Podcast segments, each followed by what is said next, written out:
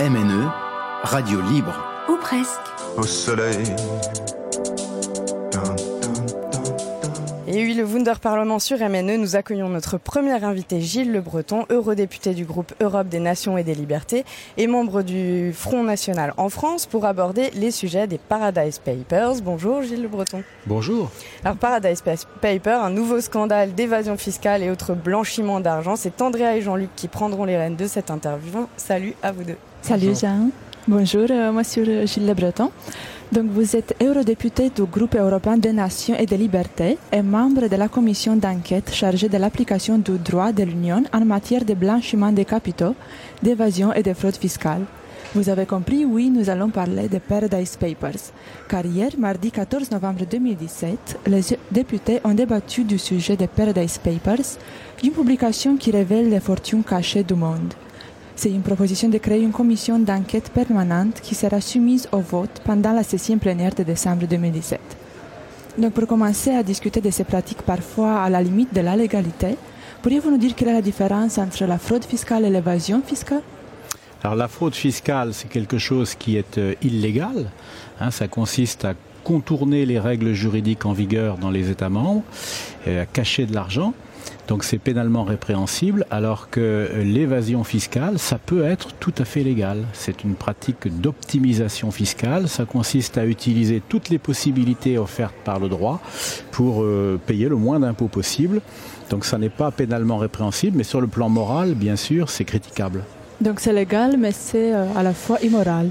Absolument. Et dans le scandale des Paradise Papers, il s'agit essentiellement d'optimisation fiscale, donc de pratiques qui peuvent être légales, on va enquêter bien sûr, mais qui peuvent a priori être légales, mais qui sont euh, moralement euh, choquantes. Donc on se demande quels sont les outils qu'on peut mettre en place pour combattre l'évasion fiscale qui existe déjà depuis des années et des années.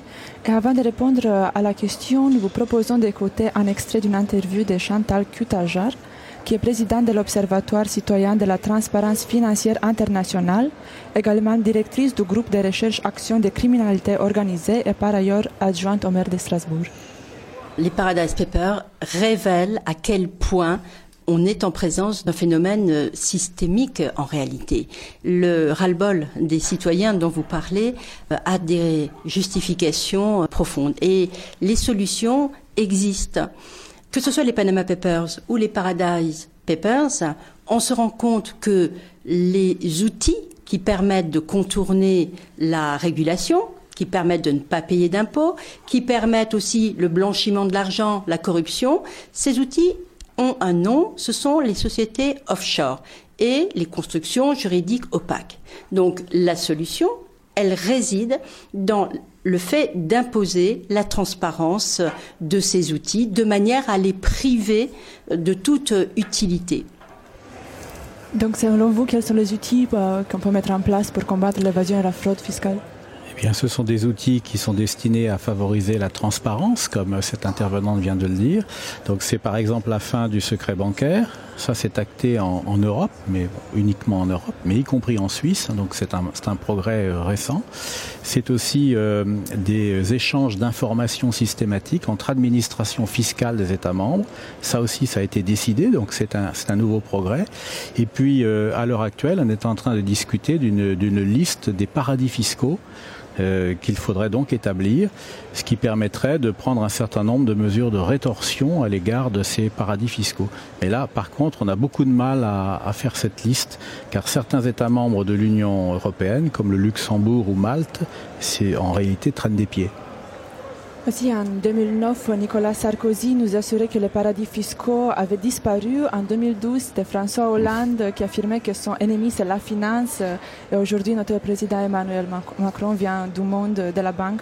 Donc, on se demande si on peut faire confiance à nos politiques concernant les paradis fiscaux. Que, proposez-vous de, euh, différents On va écouter aussi euh, Chantal Cutaja avant de répondre. Les paradis fiscaux sont au cœur du fonctionnement de l'économie financière. Si nous n'avançons pas de manière efficace sur cette question, c'est qu'il n'y a pas suffisamment de volonté politique pour euh, considérer que ces outils permettent de contourner, mais que la finance a besoin de contourner la régulation. Donc c'est la raison pour laquelle nous n'arrivons pas à faire en sorte de priver de toute efficacité juridique ces outils qui déconstruisent petit à petit les états de droit. Parce que lorsque vous ne pouvez pas réguler, eh bien, il y a des dispositifs de contournement qui vont faire que la règle elle-même n'existe pas. Et donc, euh, on est face à un véritable problème de société. Nous pensons que nous vivons dans une société régulée où tout ne s'achète pas, où tout ne se vend pas, qui repose sur la solidarité, où chacun va payer des impôts pour assurer la solidarité entre les, au, sein des États, eh bien, tout ça n'est qu'un leurre dès lors que ces interdictions et ces obligations de payer les impôts peuvent être contournées grâce à ces outils. Donc, en ce qui concerne la France, que proposez-vous de différent? Ah bah moi je suis dans l'opposition hein, par définition. Donc euh, vous m'avez interrogé tout à l'heure. voilà. Sur François Hollande sur Nicolas Sarkozy sur Emmanuel Macron je, je n'ai absolument pas confiance dans toutes ces personnalités. Je n'ai pas confiance non plus dans Jean-Claude Juncker moi je fais partie de la commission d'enquête sur les Panama Papers mais son l'objet d'étude est très proche de celui qui vous concerne aujourd'hui sur les Paradise Papers. Et lorsque j'ai euh, eu la, chance de poser des questions à Joseph Stiglitz, qui est prix Nobel d'économie, je lui ai demandé si lui, à titre personnel, il faisait confiance euh, à Jean-Claude Juncker. Il m'a répondu non, hein, de façon euh, très très claire, parce que Juncker a été l'un des grands architectes de l'évasion fiscale. Donc, moi, je crois que l'une des premières mesures à prendre, c'est déjà de, de, faire comprendre aux citoyens qu'il y a un système d'optimisation, d'évasion fiscale qui s'est mis en place au niveau international avec la complicité d'un certain nombre de gouvernants et qu'il faut maintenant euh, prendre le taureau par les cornes, non seulement voter des règles de transparence comme je vais l'indiquer tout à l'heure, mais en plus changer les gouvernants en réalité. Et ce n'est pas en portant au pouvoir un ancien Premier ministre d'un paradis fiscal comme Juncker ou un ex-banquier comme M. Macron qu'on va résoudre évidemment le problème. Ça, complique euh, la recherche d'une solution. C'est absolument évident. Et peut-être que les citoyens d'un pays comme les Chypre, ils sont confortables à savoir que leur pays est un paradis fiscal, ça amène de nouvelles entreprises qui vont s'installer là-bas, donc peut-être que pour eux c'est confortable. Bien sûr, Chypre, le Luxembourg ont tout à fait intérêt à traîner des pieds. Et c'est la raison pour laquelle, pour prendre un exemple très concret, lorsqu'on cherche à établir une liste des paradis fiscaux, ce sont des États qui traînent les pieds, ou qui en tout cas sont en train de négocier, et s'ils finissent par accepter la constitution d'une telle liste, eh bien en contrepartie, ils refusent refuseront qu'il y ait des sanctions contre les pays qui figureront, c'est-à-dire que ça ne servira absolument à rien. On, on est face là à, à un système qui euh, avantage trop de gens pour qu'ils puissent s'effondrer du jour au lendemain. Et c'est la raison pour laquelle. C'est un blocage, donc euh, on se demande comment on sûr, peut débloquer la situation. Alors, moi je pense qu'il faut porter au pouvoir des nouveaux partis euh, qui sont euh, représentés par des gens qui, comme moi, sont de simples citoyens, qui ne sont pas des financiers, qui euh, avons des moyens tout à fait ordinaires par rapport à la moyenne des citoyens de l'Union et qui, et qui n'avons donc aucun intérêt à conserver ce système, qui au contraire avons intérêt à le changer. Voilà donc, ce qu'il faut faire. Vous pensez qu'une expérience financière n'est pas nécessaire pour... Résoudre ce problème de nature financière. Mais non, parce que les, politiques ne doivent pas être des experts. Les politiques, en revanche, avant de prendre des décisions, doivent recourir à des experts comme conseillers pour s'éclairer. Mais il est très important de distinguer les deux niveaux d'action. Il y a les experts qui apportent des renseignements et les politiques qui prennent des décisions. Et en France, on a tout mélangé. On a porté au pouvoir un expert, mais qui n'a aucun intérêt à faire changer le système. Il est évident que Macron représente les intérêts des banques, et notamment de la banque Rothschild. Tout le monde le sait. Il a été élu euh, démocratiquement. Ah mais je ne vous dis pas le contraire. Hein. Je, je suis en train de vous dire que c'est une, une erreur. Les Français ont voulu expérimenter du neuf. Et il se trouve que parmi l'offre de nouveautés qu'on leur proposait, ils avaient le choix entre Marine Le Pen et Emmanuel Macron, en, en gros, Jean-Luc Mélenchon. Et ils ont préféré euh, Macron parce que son image justement d'expert, de banquier, pouvait paraître rassurant. Mais, mais c'est une erreur. C'est une erreur. Encore une fois, il ne faut pas porter au pouvoir politique des gens qui sont des experts économiques. Les deux niveaux de compétences se complètent éventuellement, mais ne doivent absolument pas être confondus. Mais la solution ne passe-t-elle pas par euh, l'Union européenne? La France toute seule euh, n'était pas trop faible. Le secret bancaire qui disparaît en Suisse, c'est les États-Unis euh, et leur puissance qui, qui, ont obtenu ça. Est-ce que c'est pas l'Europe la solution pour faire évoluer les choses? Alors, et, et, à ce niveau-là, est-ce que un rassemblement avec d'autres partis pour faire changer ça, avec les Verts, avec ici au Parlement européen la GUE, la gauche unitaire européenne, est-ce que c'est pas ça qui peut faire évoluer les choses? Ce qui me frappe dans votre question, c'est que vous avez utilisé deux termes qui euh, semblent synonymes dans votre esprit. C'est Union européenne et Europe. Pour nous, ce pas des synonymes. Nous reconnaissons qu'en effet, pour combattre ce phénomène, un État ne peut pas agir seul. Il faut agir en coopération avec d'autres États. Mais pour nous, la solution n'est pas l'Union européenne. L'Union européenne est par nature gangrénée. C'est une Europe des financiers, c'est une Europe des banquiers qui n'a absolument pas intérêt à faire trop vite la transparence sur ces questions. Et si je vous ai parlé de Juncker, ce n'est pas l'effet du hasard. On savait très bien ce qu'était Juncker quand il a été élu. Moi, j'ai voté contre Juncker quand on nous l'a proposé en 2014, car je savais qui c'était. Et je l'ai dit très clairement. Bon, on l'a porté au pouvoir. Maintenant, on, a, on a les, les conséquences de notre décision. On, s'aperçoit qu'on a une Union européenne qui traîne des pieds. Et moi, j'en tire la conclusion à titre personnel, et c'est pour ça que je me suis engagé en politique, qu'il n'y a plus rien à attendre dans ce domaine-là, en tout cas de l'Union européenne, qu'il faut changer l'Union européenne. Et j'ai rédigé moi-même, il y a quelques jours, un traité alternatif qui mettrait euh, sur pied ce que nous appelons une Union des nations européennes, et qui serait beaucoup plus démocratique, et qui serait, à mon avis, beaucoup plus à même d'apporter des réponses réponse à ce genre de problème euh, d'évasion fiscale. Une euh, des solutions que Chantal Cutajar propose euh, émane du réveil de la société civile qui aboutirait à un règlement imposant une vraie transparence des entreprises et de leurs propriétaires. On vous laisse écouter et réagir. Les choses peuvent changer sous l'impulsion de la société civile. Et pas uniquement la société civile française, mais bien la société civile de tous les États membres. Je pense qu'il faut vraiment commencer par coordonner une action à l'échelle de l'Union européenne. C'est très simple. Il conviendrait que l'Union européenne se dote d'un règlement européen imposant la transparence des sociétés et des constructions juridiques. Cela fait partie de ses compétences.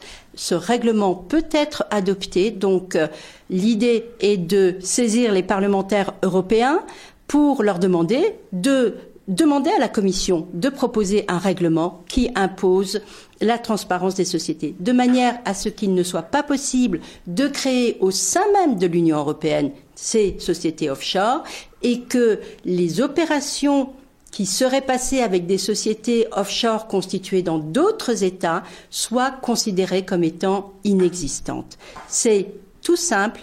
Depuis 1996, les magistrats qui avaient fait l'appel de Genève étaient arrivés à cette conclusion-là. Nous devons aujourd'hui la mettre en œuvre concrètement. Donc elle, comme vous, elle dit que c'est la société civile qui peut faire un, faire un changement, mais elle dit que c'est la société civile dans toute l'Europe, donc tous les citoyens européens. Mais c'est, si vous voulez, c'est une rêverie. La, société civile, ce sont les populations des différents États membres. Mais les populations en tant que telles ne peuvent que faire pression, mais elles ne peuvent pas prendre de décision. Encore une fois, il faut porter au pouvoir des gouvernants qui seront résolus à changer les choses. Et ce n'est pas des Juncker ou des Macron qui changeront les choses, permettez-moi de vous le dire. Donc la société civile, malheureusement, elle ne pourra arriver à rien tant que sa volonté ne sera pas relayée par des politiques. Et c'est la raison pour laquelle moi, personnellement, j'en suis arrivé à la conclusion que l'Union européenne n'est pas du tout la structure adaptée à cette situation. Elle est consubstantiellement liée à la mondialisation libérale, elle est consubstantiellement au service des grands intérêts financiers. Il faut quand même le comprendre. Donc il n'y a rien à attendre d'elle en ce domaine. Donc moi je suis pour une, véritablement une refondation complète de l'organisation européenne et donc de mettre au point ce que j'appelle une union des nations européennes. Je suis donc pour une solution beaucoup plus radical que ce qu'indique cette dame, Mais néanmoins, qui, à mon avis, est dans l'utopie. Est-ce que vous soutenez la proposition qu'on vient d'écouter de Chantal Cutajar de se battre pour un règlement qui impose la transparence au niveau bah, de l'Union européenne? Bien sûr, puisque dans l'immédiat, l'Union européenne existe, on essaye de se battre à l'intérieur, mais moi je raisonne plus loin, vous comprenez Elle nous parle de l'appel de Genève, ça remonte déjà à 20 ans. On n'a pas beaucoup progressé depuis 20 ans. C'est bien le signe que ce que je vous dis, malheureusement, est vrai. C'est qu'il n'y a pas grand-chose à de la structure actuelle. Ça ne nous empêche pas, et ma présence ici en atteste, de, de nous battre au quotidien Hein, et on arrive peu à peu à grappiller quelques mesures, mais on avance très lentement. Et je pense qu'à un moment donné, il faut se poser la question, est-ce qu'on continue comme ça, cette allure de tortue, ou est-ce qu'on essaye de changer la structure? Et moi, ma conviction, elle est là. Hein, c'est pour ça que je fais de la politique. Je veux changer la structure. Je veux pas détruire l'Union européenne pour euh, faire table rase. Ce serait ridicule. Les États ne peuvent pas vivre euh, repliés sur eux-mêmes. C'est fini ce temps-là. Je veux remplacer cette Union européenne par une autre organisation européenne que j'appelle l'Union des nations européennes et qui serait, euh, par exemple, dans laquelle il n'y aurait pas de commission de Bruxelles, très clairement. Je remplacerai la commission de Bruxelles par un secrétariat permanent qui serait aux ordres du Conseil et qui exécuterait les ordres du Conseil. Je pense que ça, ce serait déjà euh, un très bon point de départ pour avoir une, une Europe au service des citoyens bien davantage que celle que nous connaissons aujourd'hui. En préservant la règle de l'unanimité qui empêche très souvent euh, de prendre des décisions non, pas du tout. Justement, j'ai imaginé, je suis professeur de droit, hein, je commence à être vieux, j'ai imaginé un, autre système qui serait un système de majorité qualifiée avec un droit d'option, un droit de retrait de chaque État lorsqu'il estime que ses intérêts vitaux sont en jeu. Ce serait une sorte d'institutionnalisation du compromis du Luxembourg qu'avait imaginé le général de Gaulle. Et ça, ça marcherait à mon sens. C'est plus vraiment un, un collectif. Donc vous, euh, vous étiez prêt à vous associer aux partis politiques qui sont euh, tout d'abord opposés à votre pour faire évoluer les choses? On écoute aussi un petit extrait de l'interview de Chantal euh, avant de répondre. Il y a une plateforme d'ONG qui s'appelle Stop Paradis Fiscaux et qui se mobilise pour euh, faire avancer et modifier fondamentalement les choses. Moi, ce que je propose, c'est que ces citoyens se rapprochent de ces ONG et qu'ils euh, soutiennent les demandes qu'elles formulent. Nous allons bientôt lancer une euh, initiative pour demander la transparence. Il y a déjà un courrier qui est parti à destination des parlementaires euh, européens pour leur demander de saisir la Commission européenne de cette demande de proposer un règlement imposant la transparence. Il est indispensable que les citoyens qui le souhaitent eh euh, puissent s'adresser à leurs parlementaires européens pour dire voilà ce que nous voulons. Vous serez prêt à vous associer aux mais oui, parlementaires qui ont des valeurs différentes pour changer quelque chose C'est pas du tout la question. Notre objectif est commun. Bien sûr que je veux la transparence, vous l'avez bien compris, mais on vit dans l'utopie là, vous comprenez? Ces, ces, ces pétitions, ces demandes vont aboutir à des parlementaires qui vont les relayer, évidemment. Mais ensuite, qu'est-ce qui va se passer? Vous voulez que je vous le dise? Moi, je l'ai constaté au sein de la commission d'enquête sur les Panama Papers. Lorsqu'on demande à des États de s'expliquer sur certaines pratiques, certains États ne nous répondent même pas. Vous m'entendez bien? Ils ne nous répondent même pas. Ils nous méprisent. Et s'ils ne répondent même pas, qu'est-ce qui passe après Rien. Il n'y absolument rien. Euh, tout ça se, déroule dans l'indifférence la, plus totale. L'Union est totalement incapable, parce qu'elle n'en a pas la volonté, de lutter contre cela. Il y a pire, c'est le Conseil parfois lui-même d'ailleurs qui nous met des bâtons dans les roues, et tenez-vous bien, parfois la Commission de Bruxelles, quand on lui demande des documents, nous donne les documents après les avoir expurgés des passages les plus délicats. Voilà ce qu'est l'Union européenne, il faut le savoir, c'est ce que j'ai constaté. N'est Alors, bien sûr que moi je suis solidaire des ONG, je vais être tout à fait clair, mais ce que j'essaye de leur expliquer, c'est que dans la structure actuelle, elles n'aboutiront hélas pas à grand chose. Nous faisons des progrès qui sont extrêmement lents et à un moment donné, il faut se poser la question politique de savoir si c'est pas la structure qui bloque. Et moi, je pense que c'est la structure qui bloque. Marine Le Pen ne répond pas forcément non plus aux convocations euh, des juges. Euh, et euh, concernant les, les, emplois... Non, de... je, je, vous arrête tout de suite, ce que, ce que vous dites, ça n'a rien à voir. Et en plus, c'est faux, monsieur. Parce qu'il y a un grand principe qui est fait pour protéger la démocratie, qui est le principe de l'immunité parlementaire, et qui est prévu d'ailleurs par le règlement de l'Union européenne, je vous le signale. Et pourquoi ça existe? C'est pas du tout pour empêcher les parlementaires de répondre devant un juge, c'est pour s'assurer d'abord, et c'est au, Parlement de s'en assurer, eh bien que la poursuite n'est pas euh, abusive. Et donc il est tout à fait légitime que Marine Le Pen, lorsqu'elle est convoquée, euh, invoque son immunité parlementaire. Ensuite, à charge pour le Parlement de décider ou pas de lever l'immunité. C'est une procédure tout à fait démocratique. Ça n'a rien à voir avec ce dont nous parlons. D'accord, mais quel est euh, votre sentiment sur euh, l'usage des fonds européens concernant euh, les assistants parlementaires euh, ici, euh, dans le groupe mais, dont fait partie monsieur, mais enfin, le Front il y a, National? Mais à un moment donné, quand on invoque l'état de droit, il faut en respecter les principes. Il y a un grand principe que j'enseigne en faculté, qui est le principe de présomption d'innocence est-ce qu'un seul parlementaire Front National aujourd'hui a été condamné pour une affaire d'assistant parlementaire prétendument fictif Non. Donc je vous suggère d'appliquer euh, la présomption d'innocence. Euh, moi-même, j'ai été inquiété à un moment donné, mais à ma connaissance, ces poursuites ont été abandonnées. Mais évidemment, on fait toujours beaucoup de publicité lorsque l'enquête démarre, et on ne dit plus rien lorsque l'enquête s'arrête. C'est quand même assez étonnant. Hein Donc, toujours en cours. Alors, en ce qui me concerne, je ne le pense pas. Hein. Mais euh, nous verrons bien, monsieur. Mais pour l'instant, il ne faut pas faire croire aux auditeurs qu'il y aurait un problème juridique. La présomption d'innocence s'applique et jusqu'à preuve du contraire, personne n'a été condamné. Et moi-même, je mets au défi la justice de me reprocher quoi que ce soit de malhonnête. Bon, pour finir euh, cette interview et revenir sur Paradise Papers, on s'est dit que Paradise Papers c'est un terme un peu plus positif, Paradise. Donc, euh, selon vous, quel sera un terme plus, un mot plus, plus approprié au sujet de Paradise C'est positif? Est-ce que c'est positif? Bah. Non, mais le concept, c'est pas positif. Mais le terme qui a été choisi, paradise, paradis, c'est positif. Donc, euh, vous pouvez penser à autre chose qui. Oh, C'est-à-dire, c'est ironique. On fait allusion à des paradis fiscaux, donc ça, n'est pas vraiment positif. En fait, c'est péjoratif. On voit bien que c'est un terme qui euh, est, moralement répréhensible. On, reproche en effet aux gens qui profitent de ces paradis d'éviter de, bah, payer leurs impôts comme ils devraient le faire. Donc je ne crois pas que ça soit un terme positif. C'est pas le paradis terrestre, hein. c'est autre chose. Bon, bah, merci beaucoup, Monsieur Gilles Le Breton, d'être venu aujourd'hui. Jean, je te redonne la parole. Merci à vous et bonne suite, Gilles Le Breton.